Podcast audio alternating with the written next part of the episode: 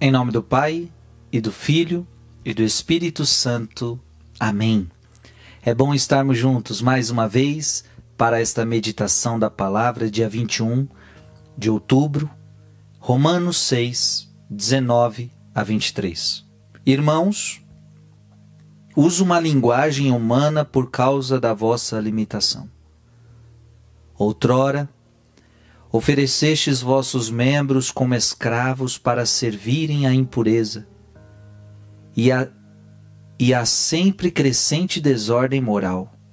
Pois bem, agora colocai vossos membros a serviço da justiça em vista da vossa santificação. Quando eras escravos do pecado, estáveis livres em relação à justiça. Que fruto colheis então de ações das quais hoje vos envergonhais? Pois o fim daquelas ações era a morte. Agora, porém, libertados do pecado como escravos de Deus, frutificais para a santidade até a vida eterna, que é a meta final. Com efeito, a paga do pecado é a morte, mas o dom de Deus é a vida eterna em Jesus Cristo, nosso Senhor. Palavra do Senhor. Gente, que palavra maravilhosa do apóstolo Paulo. E ele está dizendo: outrora você ofereceu teus membros como escravos para servirem à impureza. Outrora você viveu uma desordem moral. Outrora você viveu uma vida mundana. Quem dera se essa palavra se aplica a você. Outrora. Porque a verdade é que tem muita gente que ainda está vivendo vida mundana, ainda está vivendo vida imoral, ainda está entregando o seu corpo à impureza. Mas Paulo está dizendo: olha, outrora, um dia a sua vida foi entregue à carne, um dia a tua vida foi entregue à impureza, um dia a tua vida foi entregue à imoralidade. Pois bem, agora colocai vossos membros a serviço da justiça.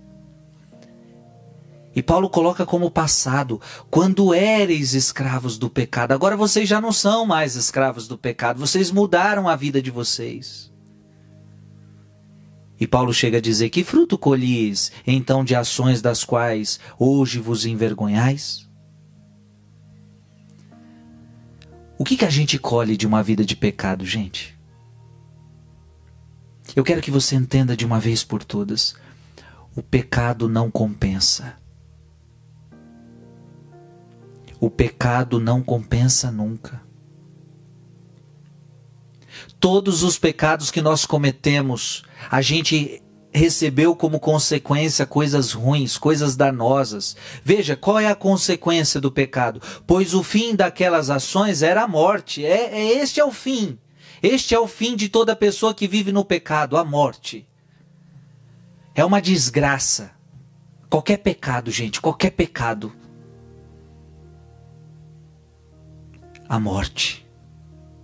Começa a falar da vida de alguém, você vai receber a morte. Começa a viver uma vida de cobiça, você vai enfrentar a morte. Começa a viver uma vida de mentira, você vai enfrentar a morte. E a pior morte que o pecado traz é a morte da alma. E a pior morte que o pecado pode trazer para a alma de alguém, para o coração de alguém, é a morte eterna.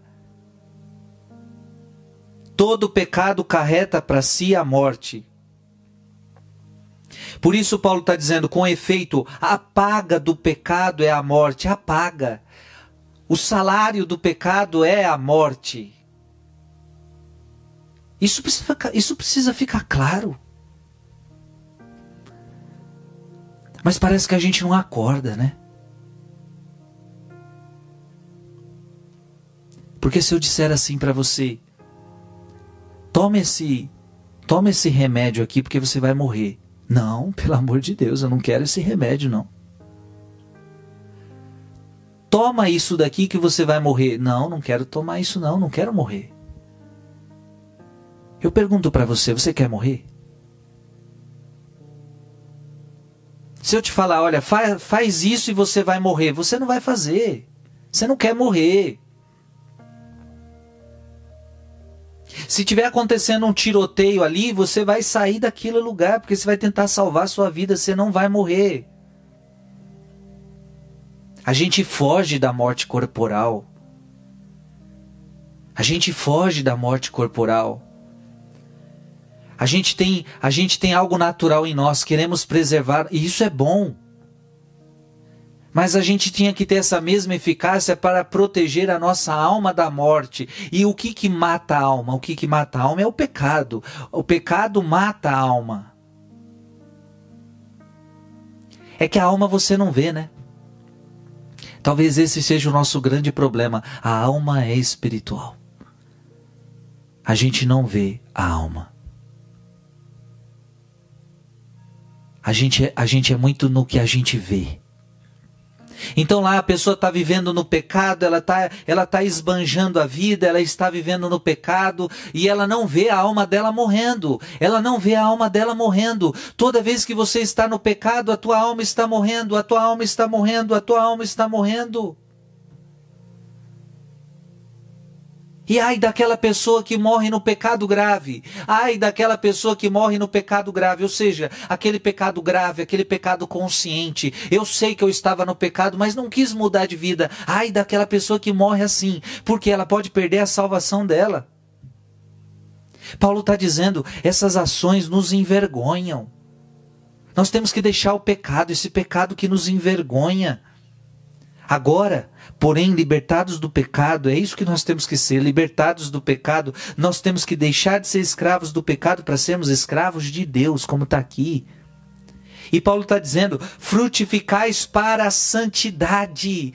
Filho e filha, que a tua vida frutifique para a santidade. A tua vida tem que dar frutos de santidade. Até a vida eterna, que é... Olha, isso aqui é fantástico, que é a meta final. Qual é a meta final? É a morte? É receber o salário do pecado? Não, a meta final para minha vida, para a tua vida, é o céu. Só que para chegar no céu, eu preciso abandonar o pecado. Para entrar no céu, eu não posso ser escravo do pecado. Eu tenho que ser escravo de Deus, vivendo uma vida de santidade.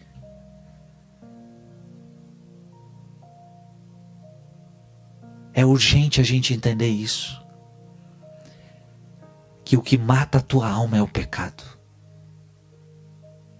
Que Deus te abençoe. Em nome do Pai, e do Filho, e do Espírito Santo. Amém.